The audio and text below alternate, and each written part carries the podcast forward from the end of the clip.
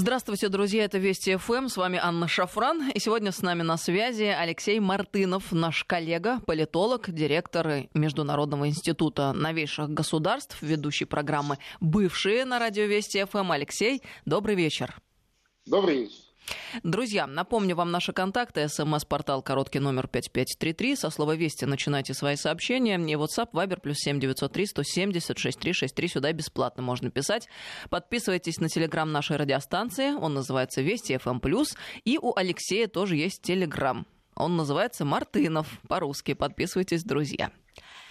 Алексей, а, накануне а, ты высказал очень интересную мысль в тот момент, когда мы рассуждали о противостоянии на геополитическом пространстве и об атаках, которые сейчас совершаются в информационном поле на нашу Россию. Потому что, понятно, пандемия пандемией, коронавирус коронавирусом, но традиционных а, линии противостояния никто не отменял, а даже, может быть, а, только и усилились действия на отдельно взятых направлениях. Мне э, очень близка мысль, еще раз твоя, о том, что на самом деле неправильно или не совсем верно было бы говорить только о противостоянии на уровне государств. А на самом деле э, мы э, имеем ситуацию несколько иную, когда сегодня э, вырисовывается очень интересная конфигурация противостояния, эм, ну, если хотите, интеллектуальной элиты, которая на самом деле там даже не разделена границами да, между собой, а, тому истеблишменту и конъюнктуре, а, которая вот правит бал сегодня. Об этом хотелось бы поговорить и начать с этого. Ну да, в определенном смысле так и есть. Ведь э, в современном мире а, физические границы э, носят довольно условный характер. А, да, а, вот эта пандемия э, подчеркнула существование границ между государствами, да, когда прекратилось авиасообщение по понятным причинам, когда все страны предпринимают какие-то особые меры – и так далее. Но а, все равно а, вот этот обмен, интеллектуальный обмен, он не прекращается ни на секунду. В том числе и благодаря вот этим новым, уже не новым, уже, так сказать, э, обычным коммуникационным технологиям. Да? И, э, конечно, было бы очень, наверное, упрощенно воспринимать то, что сегодня происходит, я имею в виду вот ту борьбу в информационном пространстве, как, э, так сказать, какую-то линейную вещь, когда э, там э, во времена холодной войны шло идеологическое противостояние между, скажем, большой советской страной или советским лагерем и, скажем, коллективным Западом. Да? Сегодня э, этих, э, так сказать, четких границ нет. А огромное количество э, представителей интеллектуального сообщества и в Европе, и за океаном, в Америке, совершенно не согласны с той линией, которая вот идет не только, кстати говоря, против России в информационном пространстве, но и против зачастую здравого смысла. Да? А, и это не только такие вот э, общепринятые, да, какие-то вот э, представления, да, а, а скорее, э, когда мы говорим о том, что вот в информационном смысле мир делится на мы и они, мы – это здравый смысл, да, это интеллектуальное сообщество и в Европе, и в Америке, и в России – а, а с другой стороны, это а, то, что, а, так сказать, работает против этого здравого смысла. Ведь, понимаешь, когда все так или иначе по правилам, когда все так или иначе в системе координат, то, наверное, невозможно каких-то быстрых, качественных изменений. И не обязательно это просто ради Э, изменения, э, скажем, экономического плана, ну или там быстрой наживы. Да? Это и э, касается и геополитики тоже.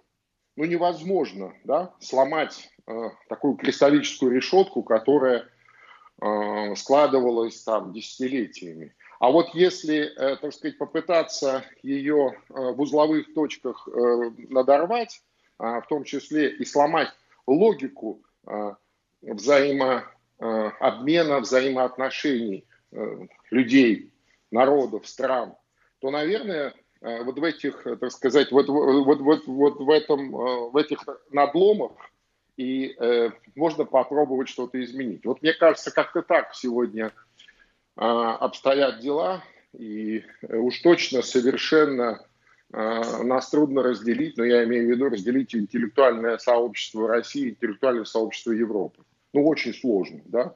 Мы многие вещи э, одинаково осмысливаем, да, мы многие вещи э, Э, осмысливаем с точки зрения нашей общей э, многосотлетней истории.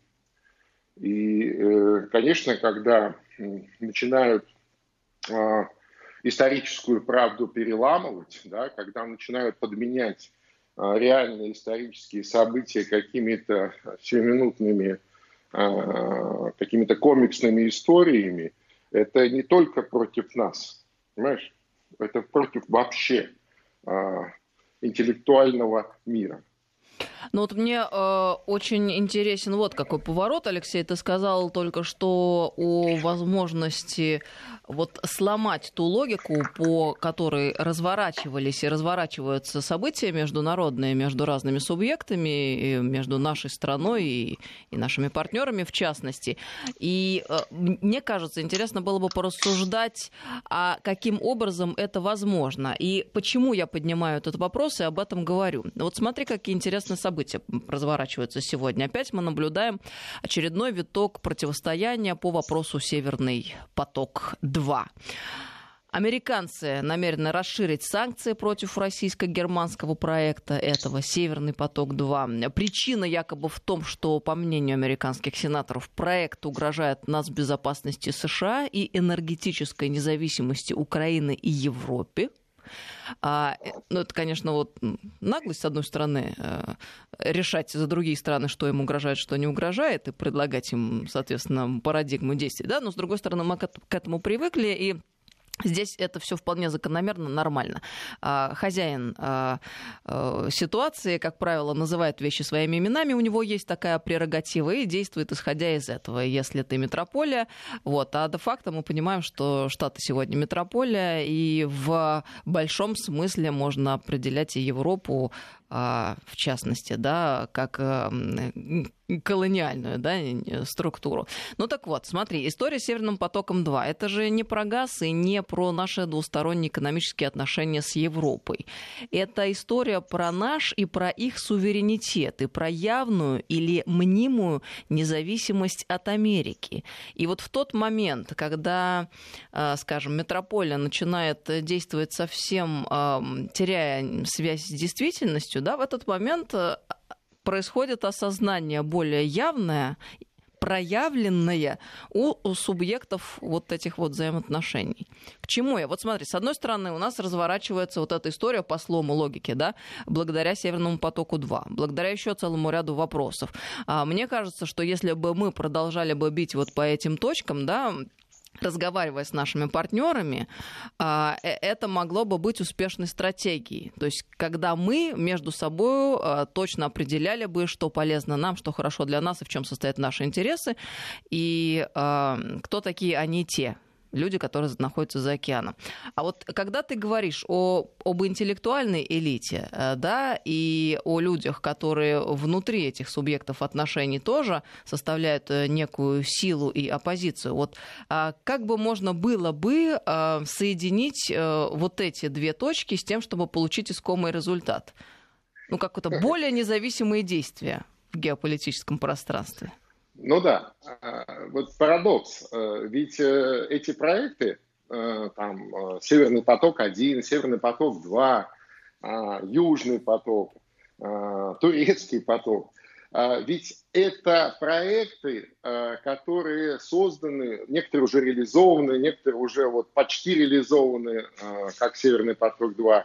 Так вот, эти проекты инициированы, собственно говоря, нашими партнерами в Европе, э, там, э, в Турции, в Южной Европе, в Западной Европе. То есть не мы же навязываем э, людям, что вот давайте мы вам построим трубу, и вы будете там покупать наш газ. Все же с точностью да наоборот. Они говорят, постройте, пожалуйста, трубу, потому что те каналы, которые были до того, э, так сказать, ну вот основные через, ну еще советских времен, через Украину, они ненадежны, они полити, излишне политизированы, да? мы э, не уверены в собственной энергетической безопасности. Альтернативы э, русскому газу для Европы нет. И это Европе нужно э, в первую очередь, а не нам. Да? Э, это вот такая перевернутая логика. Э, ну, конечно, наверное, э, неплохо то, что Россия продает энергоносители, таким образом э, дополнительно получает э, средства в бюджет. Но на сегодняшний день доля вот этих поступлений, она не такая великая, как, скажем, еще там 15-20 лет назад. Да? То есть вот этот процесс диверсификации экономики у нас вполне успешно идет. Да? И а, Европе нужен российский газ, э, российские энергоносители. А Европе не слишком э, сильно нужен вот этот дорогой американский, тем более, что неизвестно, насколько его, собственно, хватит. А, понимаешь? И получается э, такая вывернутая наизнанку логика. С одной стороны, Европа хочет и ориентируется на российские энергоносители в своих там экономических планах, э, каких-то там на среднесрочную перспективу. А с другой стороны, э, вот эта вывернутая логика не дает запустить в полном объеме все эти вещи. Да?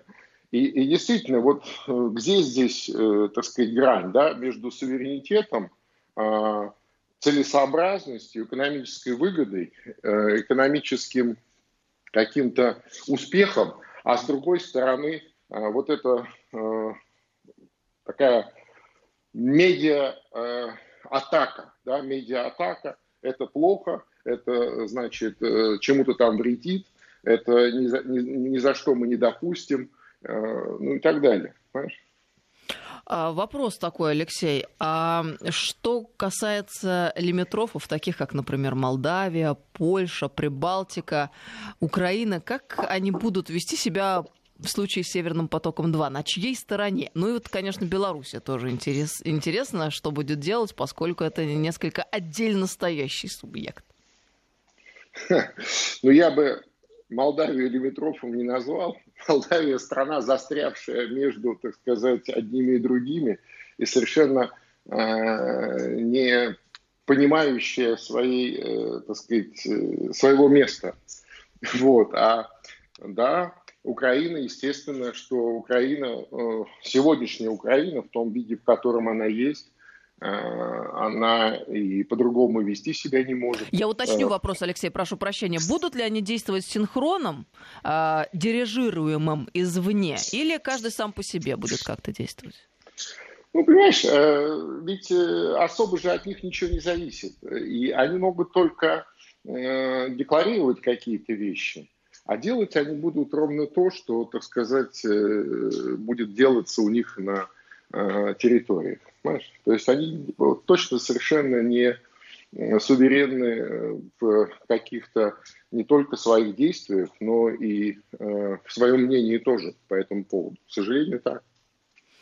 А тут еще нам вопросы присылают по поводу здравого смысла. Слушатели заинтересовались. А в чем здравый смысл, с одной стороны, и чему он, здравый смысл, там на Западе противостоит?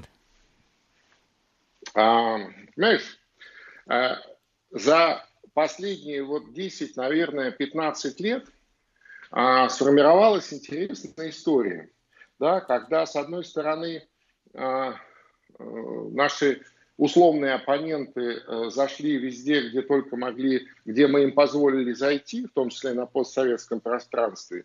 Ну и, соответственно, они взрастили там определенную такую новую поросль, да, псевдоинтеллектуальную. А с другой стороны, есть старые европейские интеллектуалы, интеллектуальные центры, которые, так сказать, пытаются генерировать этот самый здравый смысл. И удивительно, что одно с другим вступает в противоречие, да, удивительно, как одно влияет на другое. Вот кажется, как будто бы, как будто бы все просто, да, как будто бы все просто. Ну вот есть злая Америка, она, значит, или там э, современный Рим, да, который диктует свою волю всему миру, а есть, значит, очаги сопротивления, там Россия, Китай, а, некоторые другие страны, и вот э, весь мир и очаги сопротивления. Но это не так очаги сопротивления, в том числе интеллектуального, они есть практически везде. Да? А, во Франции, в Германии. В Германии даже в большей степени в том смысле, что э, Германия как локомотив европейской экономики э, наибольшей степени заинтересована в восстановлении вот этих, э, так сказать, э, нормальных здравомыслящих связей, в том числе с Россией. Знаешь? И получается такая, так сказать, борьба э, добра со злом, но только не вот в таком классическом воспри восприятии, да, а именно как э, здравый смысл с искаженной реальностью. И вот что э, победит, э, мысль э, интеллектуальная или э, вот этот, э, эта фабрика э, Э, каких-то комиксов, да, которые без конца, так сказать, сами себя воспроизводят и э, особенно ориентированы на молодое поколение, которое уже выросло вот в этих новых э, медийных технологиях, в этом клиповом э, сознании, клиповом мире, особо не задумываясь и критически не э, осмысливая даже поток новостей, которые из каждого там э, гаджета получают ежедневно. Скажи, а вопрос суверенитета э, на сегодняшний день, если мы говорим о странах Запада и о Большом Западе, он насколько актуален и имеет значение? Ну, э, вопрос суверенитета всегда имеет значение. Всегда. Нет суверенитета, нет государства. Нет государства, э, нет порядка. Нет порядка, нет, э, соответственно, э, той жизни или того, той, э, того качества жизни, на которое рассчитывают граждане. А вот сформировался ли ООН этот запрос на усиление суверенитета, если мы, в частности, говорим о Европе сегодня? Безусловно, безусловно, безусловно, особенно вот на фоне последних вызовов, с которыми сталкиваются э, развитые страны.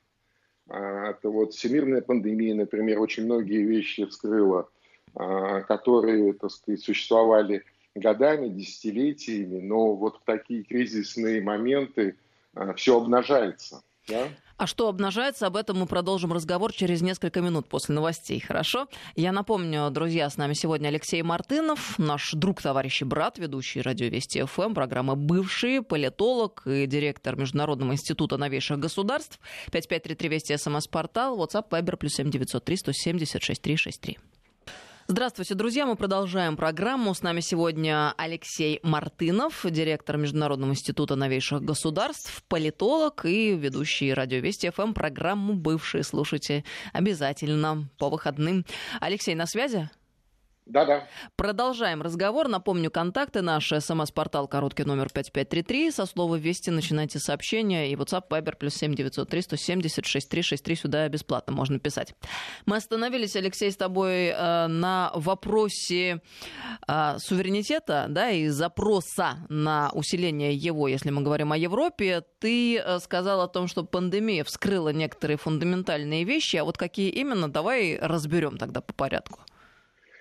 Ну вот посмотри, э, сейчас, э, ну вот буквально, э, наверное, несколько недель, как внутри Европейского Союза начали открывать границы, но их начали очень аккуратно открывать.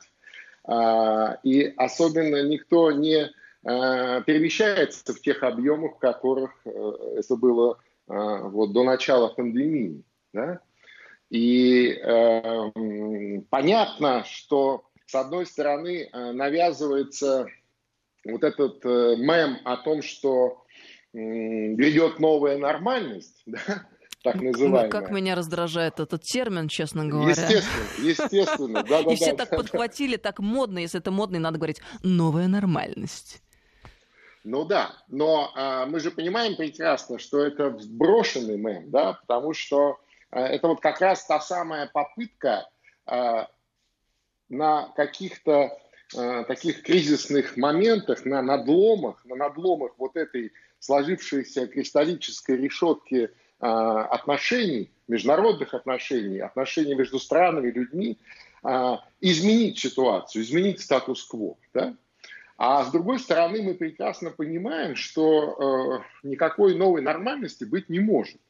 Э, либо есть нормальность, либо ненормальность. Вот, вот правильно, золотые слова. Я вот не понимаю, почему наши чиновники с таким рвением вдруг вгрызаются в эти странные вообще-то термины, которые придуманы, наверное, и не нами, в общем-то, а навязываются Правильно. извне. Правильно, но ведь наши чиновники, это же тоже, так сказать, люди, которые точно так же а, погружены вот в эти новые медиа. Понимаешь? И э, хочешь не хочешь, а все равно это э, у тебя, так сказать, э, фиксируется и э, потом ретранслируется в виде там, каких-то заявлений, э, использования новой терминологии и так далее. Понимаешь? Это вот так работает.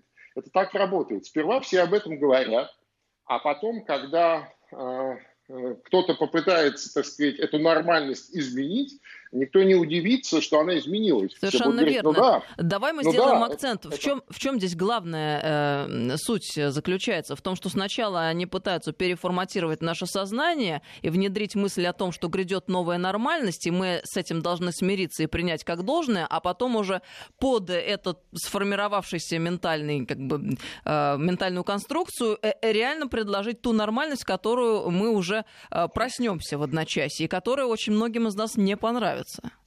Ну да, но не предложить. Предложить это значит э, дать, так сказать, право выбора. Но это я а так выбора... вы, выразилась мягко. Навязать, конечно. Да, а выбора никто же предлагать не будет, а просто, так сказать, э, ее навяжут.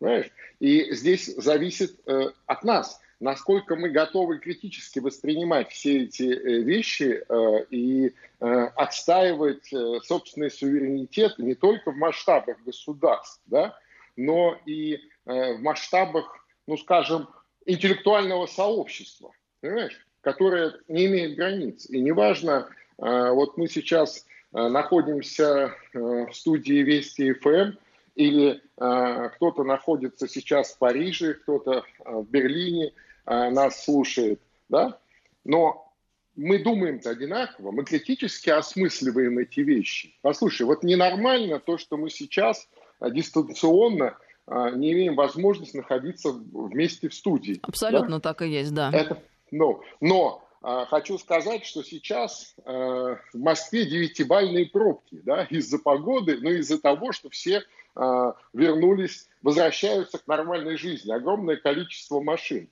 И в другой ситуации это бы вызывало только бы негативные эмоции. Точно. А, Я а, понимаю, а сейчас... к чему ты ведешь.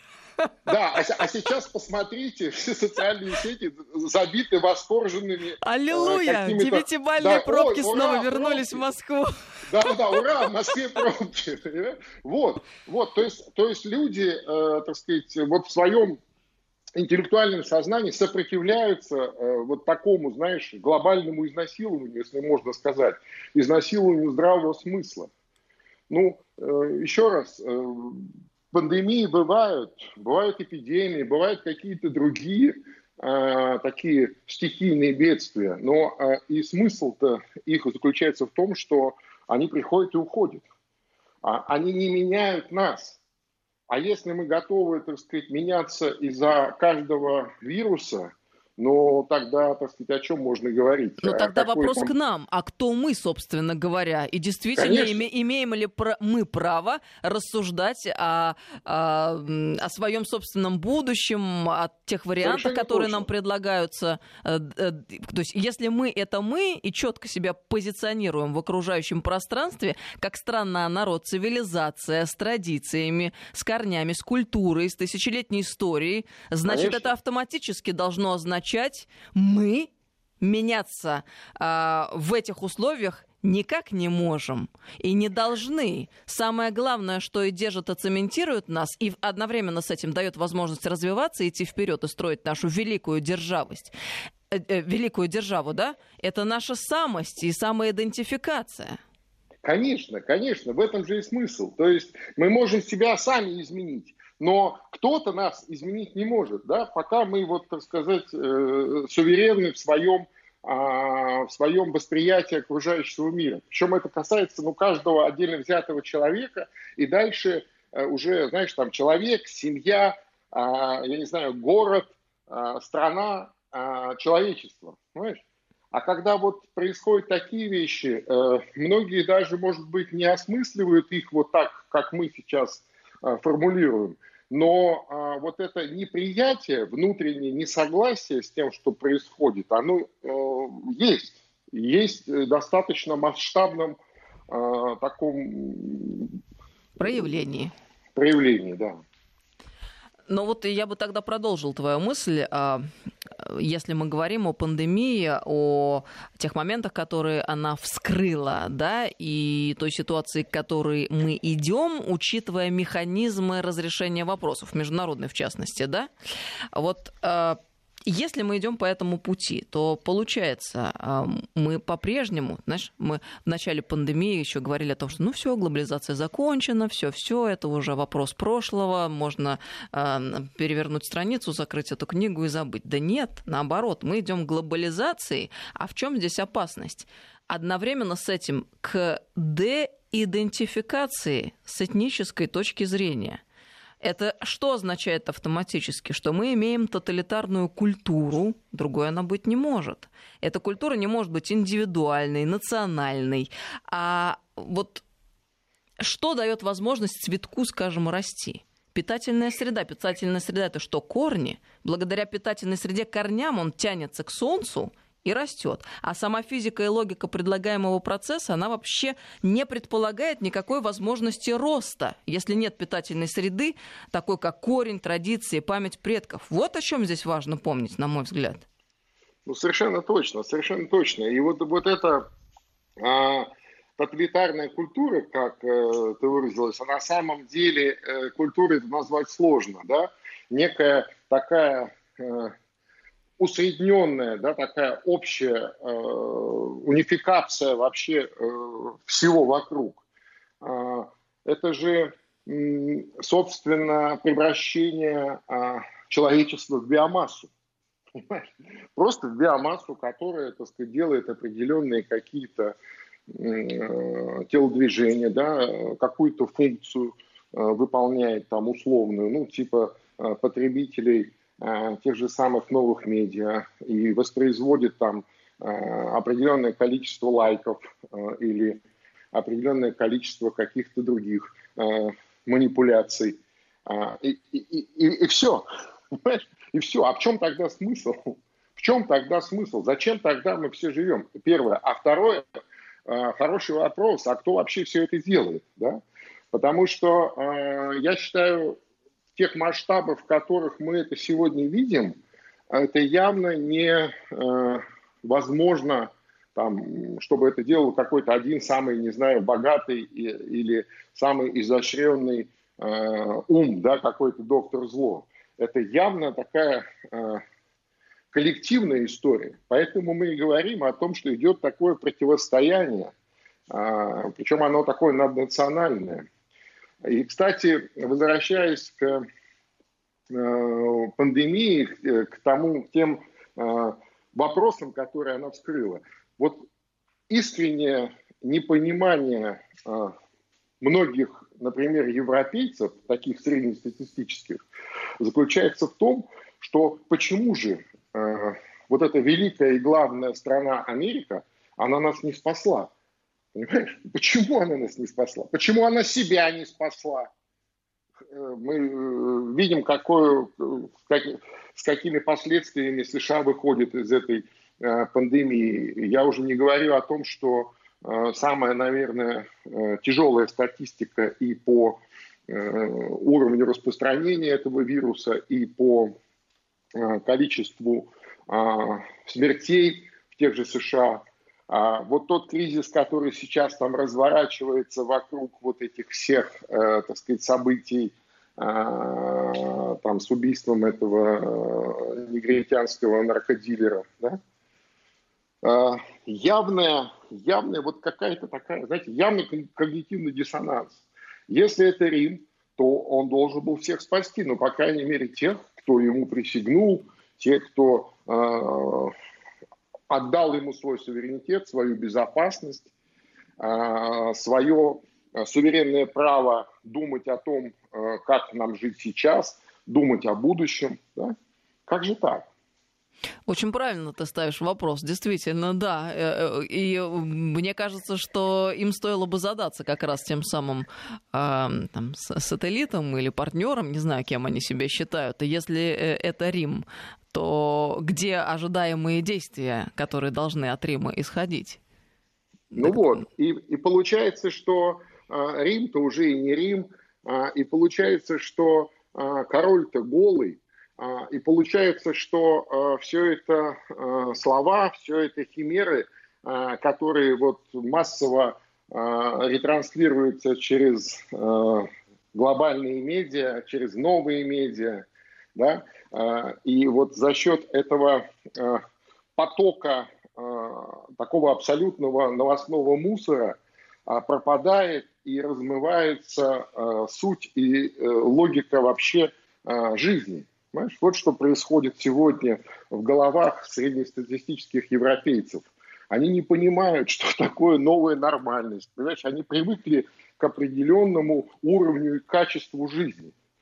И сегодня им говорят, что подождите, подождите, э, вот еще через какое-то время мы вам расскажем, как вы будете жить дальше. А им это не нравится. Им это больше не нравится.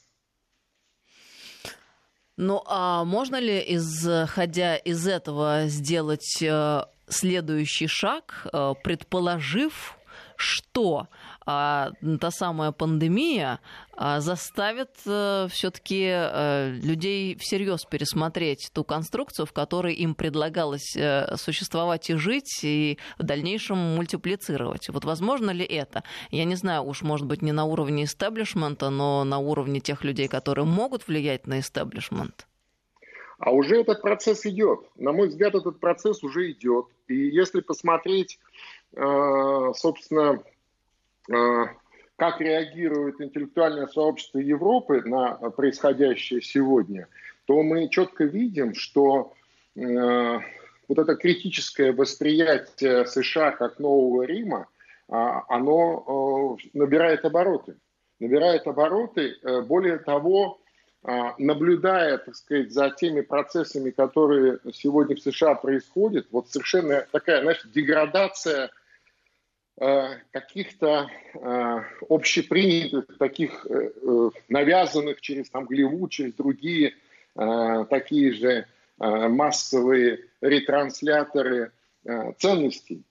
В чем же тогда, так сказать, смысл? Вот посмотри, как сегодня, это же вообще кошмар, да, вот показывали эти похороны этого бандита. В золотом гробу впереди идут белые лошади – все это вот с такой этой самой, что он чуть ли не новый Иисус. Но это же абсурд. Это же какой-то просто, я даже не знаю, как это назвать, это какая-то чертовщина просто такая, которая, э, которую невозможно э, воспринимать всерьез. Но это правда, понимаешь? Это так сейчас происходит. В каких-то городах отменяют вообще полицию, э, встают на колени, полицейские, да, там э, один из предполагаемых кандидатов в президенты Байден едет и встречается с семьей этого бандита и говорит о том, что вот мы, конечно, так сказать, всегда за, Это же абсурд. Вся Америка сама внутри, она не, не, не, это даже неправильно сказать, что расколота. Она в недоумении, она не понимает, что происходит. Просто не понимает. Ну вот в этих условиях, а, которые мы с тобой сейчас обсудили, как мне кажется, для нас особенно актуальным а, встает вопрос о нашей стране, о том, как мы собираемся внутри нашей страны, страны жить дальше и каким образом мы будем обеспечивать стабильное поступательное развитие. И в этом смысле, опять-таки, а, встает э, необходимость перед нами укрепить свой суверенитет. А мы понимаем, что та конституция, по которой мы живем, Ельцинская 93 -го года, там довольно много вопросов было открытых, да, которые хотелось бы решить в кратчайшие желательно сроки с тем, чтобы мы могли, э, уже расправив плечи, э, и гордо идти вперед дальше. Я имею в виду голосование по поправкам в Конституцию. Ну да, э, эта пандемия тоже внесла некоторые корректировки в наши планы. Э, вот это голосование, которое должно было состояться в апреле, было отложено, ну, по понятным причинам, потому что все-таки э, главный приоритет э, для нас – это здоровье и безопасность наших граждан.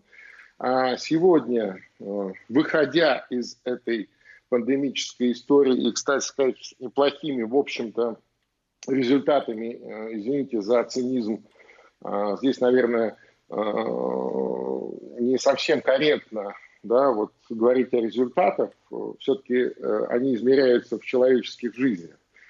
Но, тем не менее, тем не менее, вполне себе, э, несмотря на такое, в общем, понятное, такое эмоциональное восприятие серьезных и непопулярных мер, ограничительных мер, а, тем не менее, вот сегодня дали статистику в Москве, только в Москве, которая приняла на себя основной удар этой пандемии. А, порядка 65 тысяч а, жизней спасено. Ну, имеется в виду тех тяжелых э, больных, которые э, в других обстоятельствах, например, в Соединенных Штатах в Америке, больше половины из них бы умерло, может быть и все. А вот у нас спасли. Понимаешь, можно по-разному к этому относиться, но это 65 тысяч трагедий возможных да, для семей, для родственников и так далее. Вот. И, конечно, конечно, выходя вот уже из этой пандемии, мы возвращаемся к нормальной жизни, я подчеркиваю, нормальной. Не только э, пробки вернулись в Москву, но и политическая жизнь, общественно-политическая жизнь возвращается в нормальное русло. Вот 1 июля состоится это голосование.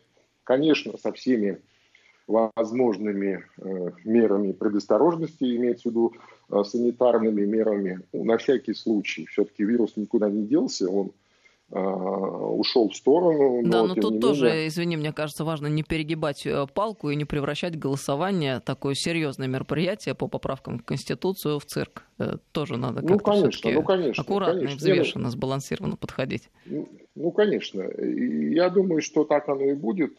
Там даже предусмотрели несколько дней досрочного голосования, чтобы, э, ну, если те люди, которые опасаются, так сказать, вот скопление э, людей на участках, ну, не хотят, да, то есть, ну, пожалуйста, идите раньше, проголосуйте. Вообще, э, что касается поправок, действительно, э, очень важный блок не только социально-экономический, но имеется в виду, когда социальные гарантии фиксируются в основном законе, и это руководство к действию всех чиновников – независимо от того, а, кто будет, например, руководить государством через пять лет или через семь, да, а, или будет занимать те или иные позиции.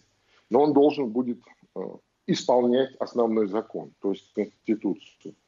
Сегодня, наверное, и так многие социальные вещи делаются и делаются в ручном управлении по а, волей высшего руководства страны, А вот если это будет зафиксировано в Конституции, то никакие, так сказать, э, изменения личного плана, они не могут повлиять на это. Вот это очень важно понимать, что э, многие, э, даже вот во время этой пандемии, многие вещи, которые делались в ручном порядке, они бы уже бы работали в автоматическом, если бы это была бы норма Конституции. Да? А важный, на мой взгляд, один из самых важных э, блоков в этих поправках – это поправки э, о э, так называемой национализации элит. А, когда неприемлемо, и это будет в Конституции, а, любому человеку, любому гражданину нашей страны, который претендует на высшие управленческие должности, политические, экономические, хозяйственные, а, те а, должности, которые... Полминуты остается. Да, да, да, да, да. Это очень важно, это очень важно, это справедливо. Каждый, так сказать, чиновник должен работать в интересах государства и не иметь никакого там другого гражданства, собственности за рубежом и так далее, и так далее, и так далее. Но это история еще раз об укреплении нашего собственного суверенитета с тем, чтобы мы могли решать эффективно э, и быстро, и качественно вопросы и справляться с теми вызовами, которые перед нашей страной встают. Спасибо вам большое, друзья, э, что были с нами. Алексей, э, спасибо тебе. До новых встреч в эфире. Алексей Мартынов был с нами сегодня, директор Международного института новейших государств, политолог и ведущий радио Вести ФМ. Слушайте программу «Бывшие». Всем всего доброго. До встречи.